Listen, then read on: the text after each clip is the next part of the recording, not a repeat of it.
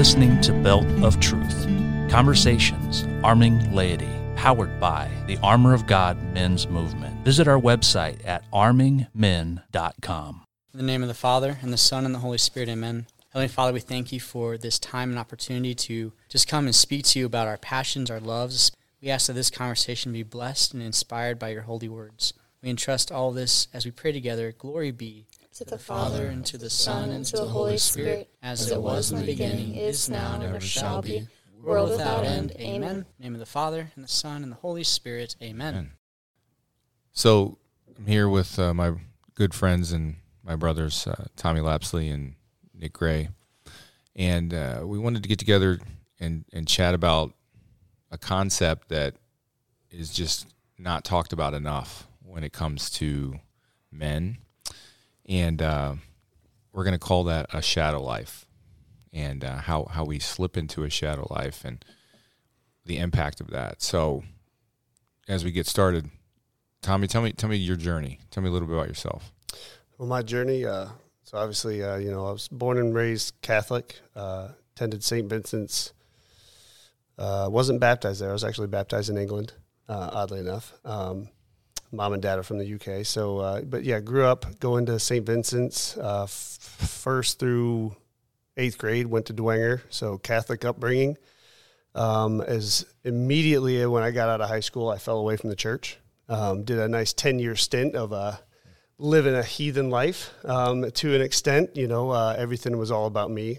Uh, we just talked before. You know, teenagers, world's all about me. Well, I was 19 out of high school, and the world was all about me. And uh, you know, went through a little journey, you know, met some good people, did have some good times, but it definitely set me up for, you know, some issues when I would get later in life. Uh, you know, when I was, you know, had to grow up, you know, late 20s. I was a late bloomer.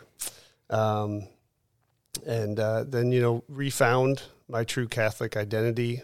Um, but still, there was still things I needed to work through. You know, this was in my early 30s. Um, and really then, you know, um, came full circle with you know what we're going to talk about today, the shadow life, uh, about two two and a half years ago, and that's really when my faith journey really came back in in the forefront because you know I was just filling holes that only God could fill with alcohol, drugs, I mean any addiction, you name it, and uh, now for the, since the past you know two and a half years of being sober, it's uh, you know changed my life and uh, you know I'm on the right path now. So uh, yeah, that's kind of the condensed version of the journey. Yeah, Nick, what's your story? what isn't my story?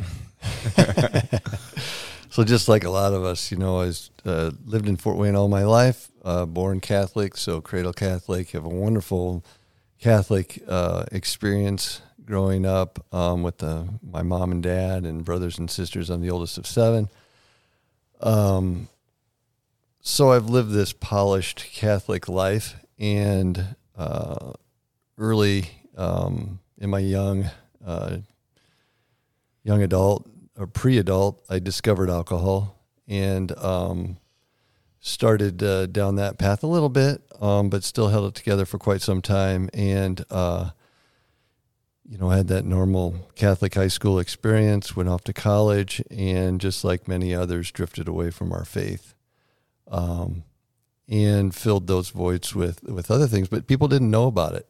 Um, you wouldn't really be able to tell, um, you know, if you weren't trained, I guess. So then I, uh, my wife and I went to high school together. But then when I came back from uh, my freshman year of college, um, started to go in school with her and um, got married.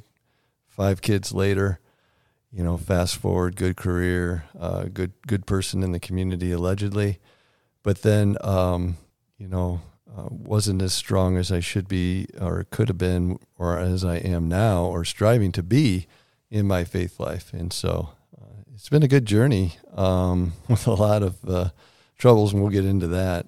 But uh, you know the things that have come into my life these days, and we'll talk about holy fraternity, uh, really have helped to foster that religious and that desire to grow closer to Christ. And desire has always been a big word of mine. But then uh, now I think I have the uh, capability and also the program and the, the, the men around me to fulfill that desire. Yeah. So would you guys agree that uh, that when you get into this shadow life, aren't we just numbing or running from something? I mean, if we if we go a little deeper with that, there there's a there's a cut or a wound that kind of puts us there. So talk a little bit about that for you. How, how what was the cut or the wound in your life that put you in that place? I'd say kind of the cut of the wound, you know, how, how I how I grew up.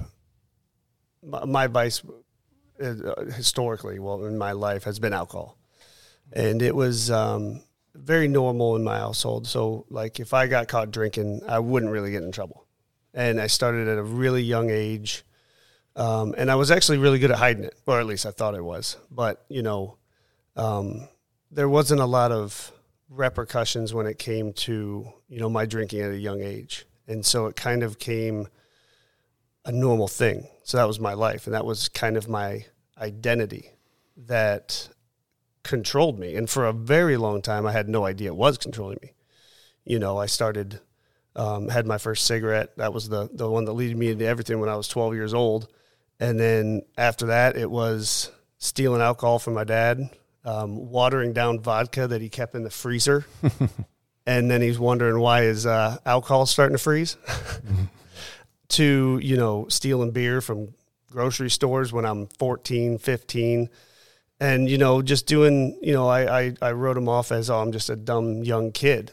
And uh, that continued into, you know, high school where, you know, we'd just we'd go to school throughout the week, and then the weekend was just let's party and let's see how drunk we can get. Mm-hmm. Um, which that set me up for the fall in my 20s because then I, all of a sudden, you know, I turned 21, or even before 21, turned 19. I moved immediately out of the house, and it just fostered the the dysfunction that I was being, you know, I was having friends buying us alcohol, and that's all it was. The there was no there was no check. There was no you're doing something wrong. It was just I was getting away with things, which was one because I never really had a bad experience. You know, never had like a really bad car accident when I was driving drunk, or never had you know any real bad repercussions. Never got arrested. I got arrested one time, but it was you know like a slap on the wrist. It got knocked down to a reckless driving. So that again kind of fed the oh you can you're not doing anything really wrong.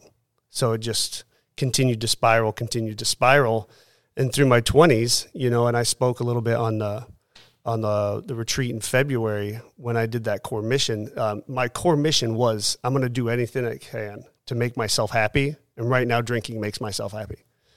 This is what my identity is, and this is what my core mission is.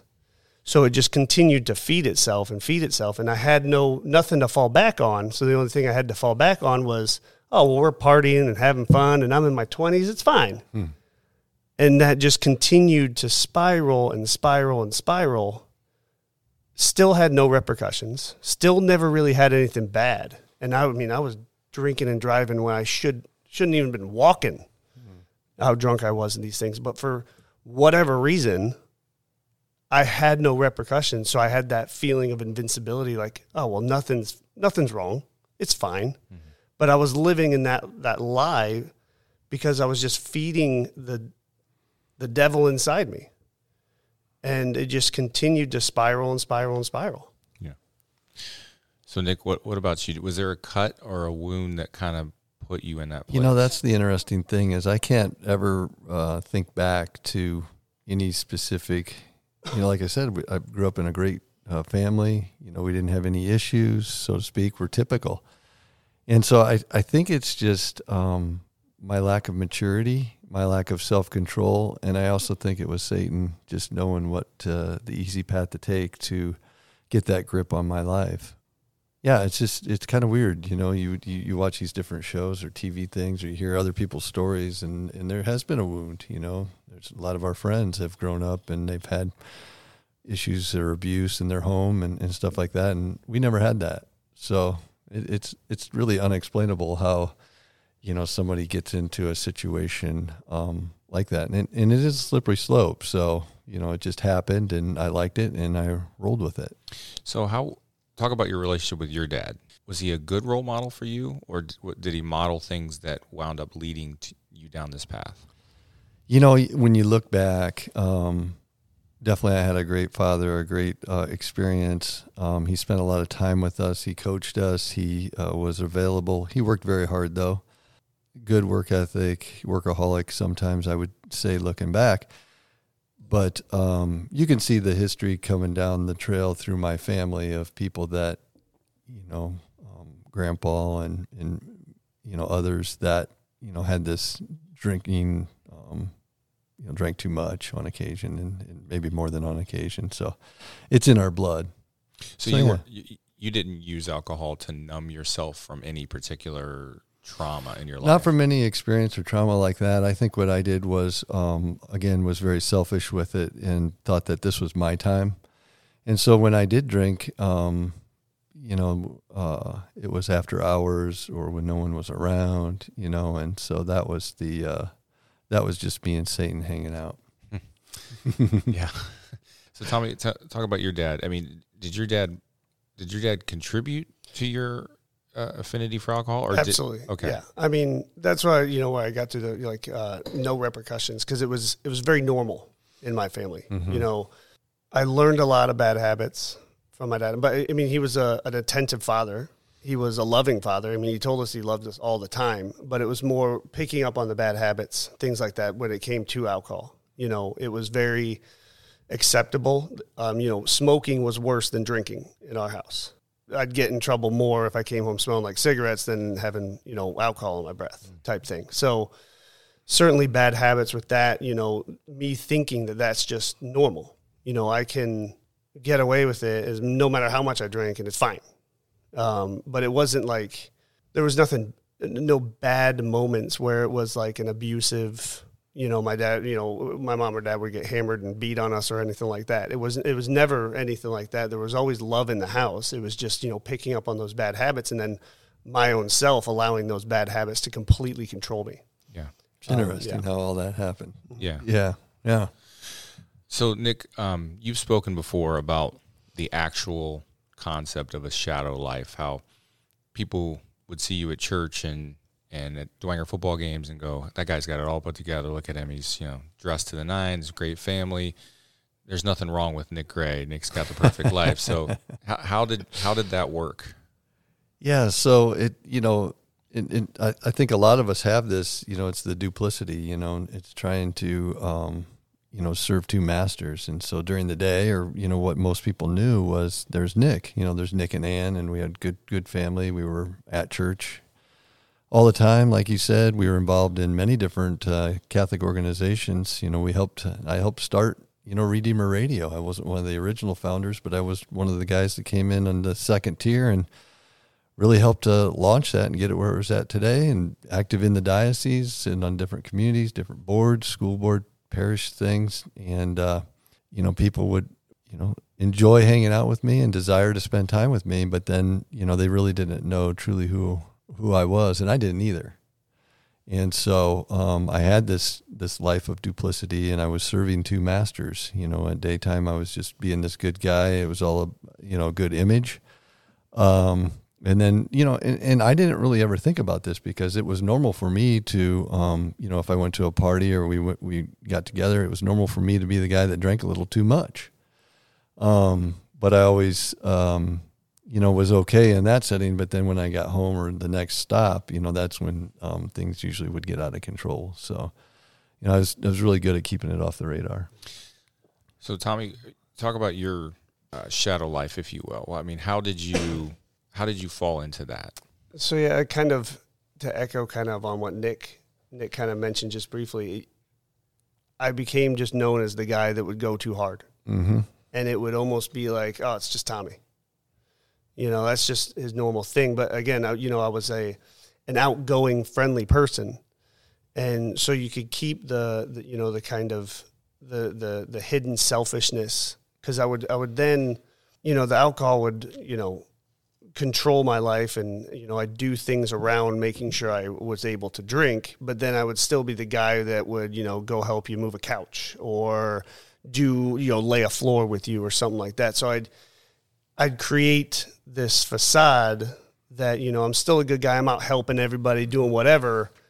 But then you know it just it kind of became that norm that always well he's a great guy, but man, yeah, he can party. Yeah. Um, and you know, but I was always I would never be an angry drunk, or you know, it was always a funny ha ha stuff like that. But then behind closed doors, that alcohol allowed other things to begin to control my life as well. So let's go there. Yeah. Let's talk about the impact of this shadow life, right? So what what was the impact? What, what was the pat? What was left behind? So with that, um, obviously, you know, alcohol as it as it creeps into you, uh, obviously it lowers your inhibitions, um, and over time that allows other sins to start creeping in. Many sins that I I was affected with over the years, you know, pornography addictions, you know, that's something that a lot of men struggle with. I mean, we heck, we did a uh, a workshop on it. Um, it's something that, and it's it's a very private thing. I mean, you don't see guys openly saying, "Oh, I'm addicted to pornography" or anything like that. Is something that really, you know, tons and tons of men affect with, and that was something that it wasn't super prevalent when I was young. You know, I was a young teenager. You know, you view pornography when you're in high school and stuff like that, but it it really got bad when I was truly in the grips of my alcoholism because it was like, oh, well, I'm getting away with alcohol. I can get away with this. And it would continue to, that would morph into, you know, inappropriate behavior out in public, inappropriate conversations with, you know, the opposite sex, things like that, going, frequenting strip clubs, things like that, like just not, not upstanding things. But if you look in the messed up world we're at, that's, that's kind of a norm now that it, you can get away with that. And like, oh, he's still a good guy. He helped me mm. lay my floor. yeah. Yeah. It's totally fine. Right. But that that grip that alcohol had on me allowed sin to manifest in other ways. And you know, I, I always go back to that alcohol thing because it was the last year and a half. I got rid of that. Everything else has been a walk in the park. Mm, that's great. I mean, it was just like that was my that was the devil's in to me was my alcohol, my alcohol addiction that just allowed him to get in and and I could justify anything. Oh, I'm doing this for business. I've got to go and get, you know, just blackout drunk with my customers because I got to make them happy. Yeah. You know, things like that. Well, we talk about Saint, Satan knows your entry points, right? And so that was that was for you. So Nick, talk talk about uh, for you, you know, the uh, the impact of your shadow life on your family or you know, Yeah. just in general. So I think the biggest thing with me was um, with my family and not being the dad or the husband that I was, you know, desired to be or called to be. And so, um, you know, my first, our three oldest kids did not get uh, the best dad ever. And so um, they got the guy that would come home and, and drink and, and things like that. And so I, I was attentive to him. You know, I coached him and stuff like that in sports, but um, just not not a great influence or a great uh, guy to have around, um, as well as my wife. And I think that was one of the motivators that that eventually, after years and years and years and years and years of trying to change this behavior, that was the thing I think that ultimately did it for me. Was you know my my children and my kids deserve better, you know, and uh, that was it. That was it, hundred percent. So uh, when when you identify that you're in a world of a shadow life, when when you are not living an authentic life, when Satan has a grip on you, like you both speak of, walk us through the process of going from there to where you're at now. So both of you are committed to to not drinking moving forward, and I've been around you guys a lot, and I it's a full fledged commitment. And I mean, you you make a funny joke. I think you have him by a A year. a year, and you're like, you'll never catch me. You'll never catch me. Right. You'll never catch me. Yeah, and I think that's great. Um, So, but but I, am mean, the record holder. yeah, Right? but I mean, in all seriousness, it's uh, it's one thing to acknowledge that that you have an issue, but how did you go from there to an unbridled commitment to fixing it? That you know, I this is still uh, a miracle to me because you know every year I would give alcohol up for Lent. You know, I would drink too much on the weekends and Monday morning. You know, when you're apologizing to your wife and you're trying to get your act together to get to work, you're like, I'm never going to do that again. And so, um, you know, years and years and years of, of going through the motions and going through that routine, something happened. And um, this was back in 2017, actually, this time of the year, uh, November. And I was getting ready to, to um, do Exodus 90. And we were going to do Exodus 90. Our fraternity was formed, and we were going to start the first of the year. And I said, Well, I'm going to take this serious. And for whatever reason, I actually did. And, you know, years and years in the past, I would do Exodus 90, sure, or some program like that, and I would take it serious and, um, but still go back to the same old behavior afterwards, just like Lent. You know, I couldn't wait for Easter Sunday or Monday or Tuesday or anything after that. But something happened. I was going to fast, get ready for um, Exodus 90, and I was ready. You know, I it was a true miracle that God took this off of my shoulders and uh, out of our lives, and uh, got me ready for Exodus 90. Did the Exodus 90, and after that, I've never looked back. And I don't even desire it. I don't even think about it. I don't even um, whatever. I could come over to your house and you guys are having a party and having a great time, and I'd have a great time right with you. So it's weird. Um, I don't think I'm. Um, it's not. I'm not like the ordinary person, maybe, or the traditional person going through that. You know, um, I, I believe it was a miracle. You speak. You speak like that a lot. You know about it. So I believe that. Yeah. Uh, yeah. So Tommy, what about you? Yeah. So, um, you know, I think the process of my downfall. Let's start there. Uh, my body and uh, you know my mind knew I had a problem about I would say maybe close to a year before you know I quit drinking alcohol. I mean it was out of control. Um, you know I tried multiple times to quit on my own.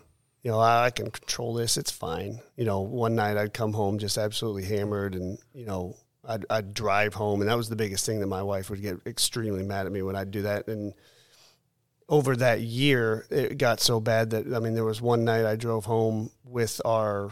She's now 17. I think at the time she was you know, 14, 15. Uh, I picked her up from work, and I mean, there was just no reason I should have been driving. And I was like, all right, that's it. I'm done. I'm done drinking. And then it would go two, three weeks, and then I was start drinking by myself at lunch, sneaking it so she didn't know. But then it would go back to, you know, me. It's just I'm back to it, drinking on the weekends, not hiding it anymore and stuff like that. But my body was screaming for me to stop. I mean, I was just unhealthy. I'd wake up every morning feeling terrible from you know being hungover, dehydrated. I'd put on like 30 pounds my body was just not healthy. And It was just screaming. And every time I'm like, why am I doing this? Why am I doing this? I'd be like, this is my last day. And then mm-hmm. three hours later, I'd be at, be at the bar at lunchtime at 11 o'clock, hammering three beers. Mm-hmm. So, you know, it finally came, you know, to a point where I had to choose. You know, I, I, I got, I went and I moved out of the house for about two weeks. You know, Pam was really upset. Uh, you know, it all came for, and, it, and I had to choose and at that moment, I, I mean, that was my rock bottom. I mean, it was it was it was all right. Are you going to pick alcohol? or Are you going to pick your family and your kids? And and that the miracle that happened after that, as Nick said, miracle. I um, I had no idea what to do because I couldn't do it on my own. I knew I couldn't do it on my own, mm-hmm. and so you know I went to AA. Oddly enough, I, I found a meeting that next day, and um, I had no idea how faith based AA is. I was just kind of like, oh, it's a, I used to call it in my 20s, oh, it's a bunch of quitters. Hmm. Well, I got there and it was amazing how, you know, the first three steps are all about admitting you have a problem that you can't control and only a power greater than yourself can get you through it. And so there was a guy in one of the meetings um, that he said that after his second round that he got on his hands and knees and asked God to take the desire to drink away. And I thought the dude was crazy until he looked at me and he said, "Go home and try it, but you got to mean it." And I, I was at that point. I was I was desperate. I tried anything. I did it, and I don't know, but just like you said, Nick, it it worked. Mm-hmm. I mean, God has completely taken the desire to drink away from me, and it has been incredible because it felt like such a weight had been lifted because it was just something that was just it was a massive anchor just holding me back from being the person that God wanted me to be. Yeah. And all I had to do was ask Yep. and follow through and give myself to the Lord because I knew I knew a year before that I couldn't control it. And I think when you're when you're in that position and you're you're doing what we were doing, in, in really any sin, you know, like that that has a grip on your life, um, once you do get beyond it, it is so liberating and you get your freedom. Whereas like I was thinking, oh, you know, I'll I'll go and drink and and this is my time and this is my free time, my freedom. Well, I was chained to that sin and it was uh, just devastating. Um, but then once I got past that, I was so free, and um, and then so grateful for that feeling of freedom. And it, the chains came off, and it's just you know wonderful, just wonderful. I never dreamed that I. I already thought I had a good life, Mhm. you know, Yeah. and now it's a great life most days. Yeah. that's that's Yeah. that's And- powerful. And you know, Satan had that plan for my life, and it was isolation. You know, I did Absolutely. this, you know, on my own. Um, it was I was enslaved. You know, I turned to alcohol. I was, you know, I was enslaved to that. I felt degraded. So I felt, you know, like I wasn't a good dad. I wasn't a good husband. Um, I, I wasn't just good in society. Even though I portrayed the other image, um, I felt degraded and it was just truly destroying my life. It was just truly destroying my life. And had I kept on that path, well, first of all, we wouldn't be here. You know, we wouldn't be friends, Mm-hmm. So to speak. We might be friends because we might have discovered each other in a different, you know, arena, but we would not be authentic friends. And I, I think that is the thing.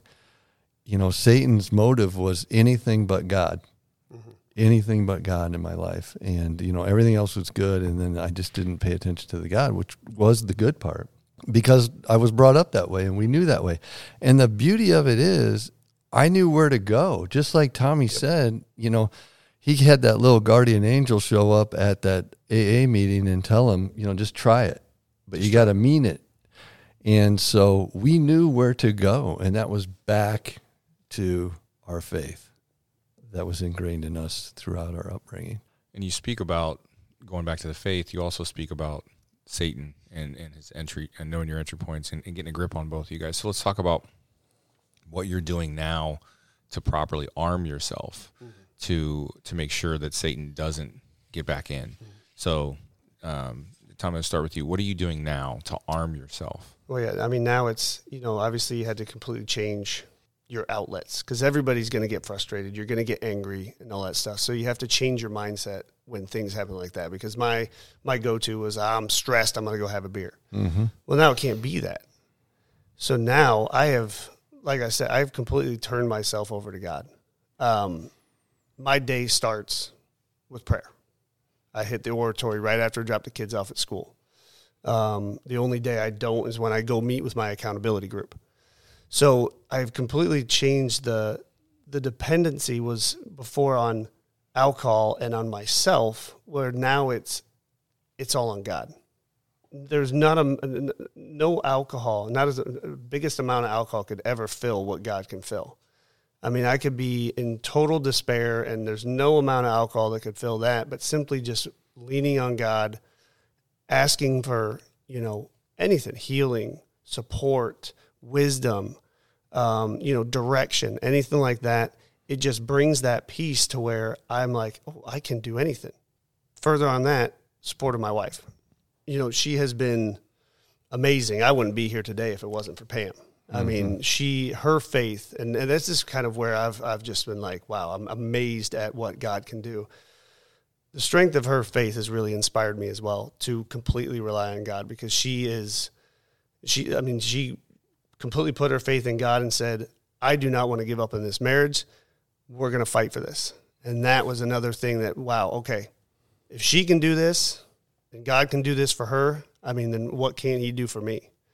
So that reliance on God is completely just not even a second thought about ever having alcohol to cover up an anger or cover up a frustration or anything like that. It's just give it to God, and He'll give you. He'll either take it away or He'll give you the strength to bear that cross. So, Nick, what are you doing to arm yourself? Yeah, so I talked about Exodus 90, and so that was kind of the catalyst that helped me get um, on the path to recovery or whatever you want to call it. And, um, you know, 90, 90 days is, you know, how long it takes to change your habits and change your behaviors. And so, um, you know, that was leading me back to God because it's all scripture based. And, um, you know, the other thing is that it talks about fraternity and holy fraternity.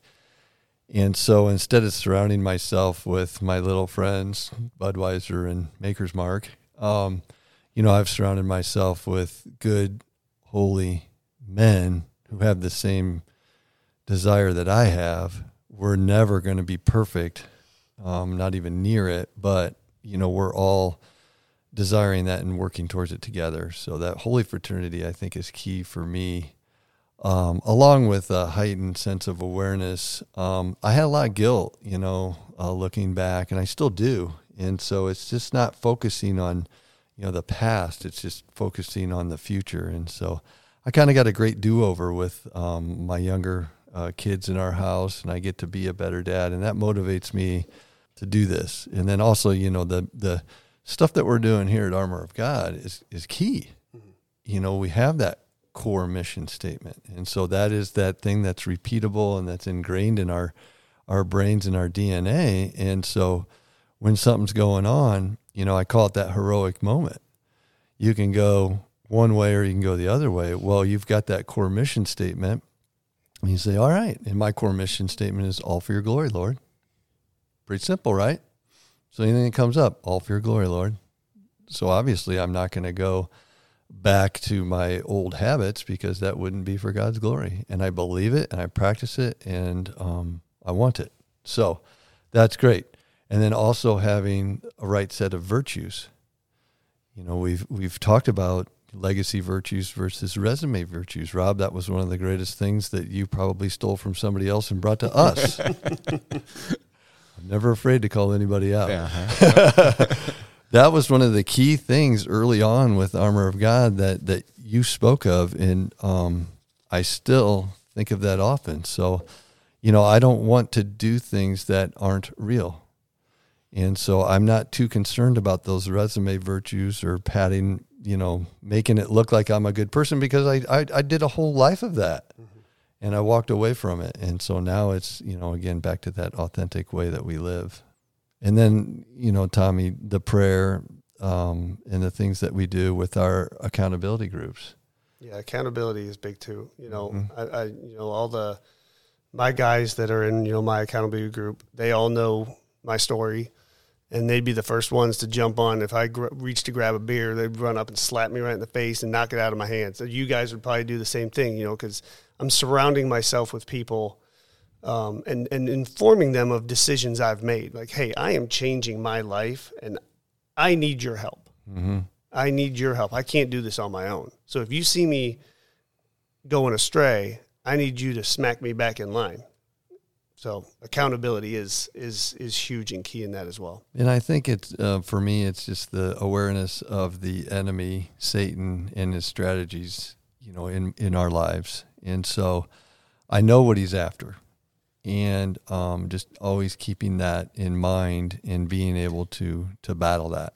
And so when I am thinking, you know, guilt or um, you know remorse or just that I'm not good enough to do this, um, I know that it's Satan. Those are his thoughts. Those aren't my thoughts because my thoughts come from Jesus, and uh, that's the place to go.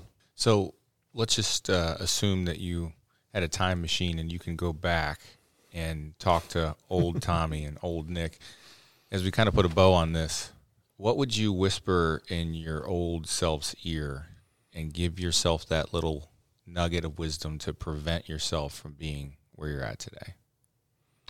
That's a good one because um, I don't know how this happened. You know how I got to the point of you know living that shadow life. It just kind of evolved over years and years and years, and so um, and and I was this kid that that that prayed and I went to church and I I, I did stuff and that's a good one, Rob. I don't know what it would be, other than get engaged with, um, you know, some type of armor of God um, program early, and then capitalize on the friends and the people that are going to be there, and you know, don't desire to go out to the bars and things like that. Yeah, it's a lot of fun, especially when you're young and and reckless, and you can do everything. But God has put so many people in our lives that we didn't even realize at the time that that could have helped us maybe not gone the place that we went. Yeah. Tommy, what would you tell your old self? The little nugget that I would say is you are missing so much. Yeah. There is so much that you are missing right now. You might think you're having fun and you might think that you're fulfilling yourself, mm-hmm. but a life without God is so unfulfilling. Mm-hmm. Yep. That yeah, you're you're just missing so much. Yeah. Yeah. Well, guys, you're you're two of the most authentic men that I know, and I would call you some of my best friends. And I really thank you guys for being honest and real today, and uh, sharing your journey. And I, I, just want you to know that you're an inspiration to me and a lot of the guys I think that know you. Um, so well, thank you. Yeah, so thank you for being here and being honest, and uh, hopefully, you know, moving forward, guys can hear a little bit of this and, and take this out to the world. Yeah. Well, thanks for having us because this is also a, a great uh, tool for us to um, mm-hmm. share our stories. And I, um, you know, Tommy, I didn't I didn't know all this stuff about you before you know we started getting yep. engaged with Armor of God, and and um, it's neat. You're my hero. You're my hero. Yeah, it's it's cool. Got a year on me. Dang it! Trying to catch up just won't happen. um, but yeah, really appreciate it. And yeah, if our if our stories can help anybody, I really hope they do. Um, you know, if anybody is you know battling with an addiction that they're just whether it's too embarrassed or too too tied into it, just yeah, and that's see me or Nick grab us. Yeah, and that's that's the thing. You know, we we all think that oh my gosh, you know, Nick Gray or Tommy Lapsley, Rob Gregory, you know, they got it all together. Well, chances are they don't, and um, you know that's okay reach out to us or get involved with those guys because the Lord puts people in our paths for a certain reason. Mm-hmm. You just need to open your eyes.